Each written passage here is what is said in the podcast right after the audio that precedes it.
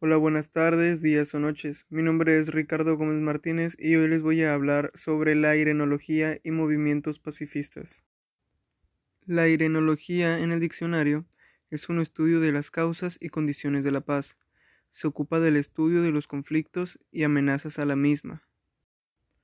Por otro lado, el movimiento pacifista es un conjunto de doctrinas para mantener la paz entre naciones se opone a las guerras a través de movimientos políticos, religiosos o de alguna otra ideología.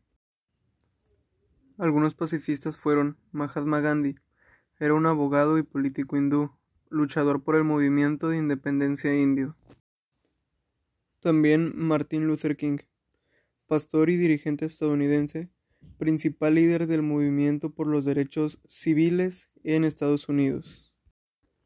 Por último, Nelson Mandela, un abogado y activista humanista que luchó por la emancipación racial de Sudáfrica.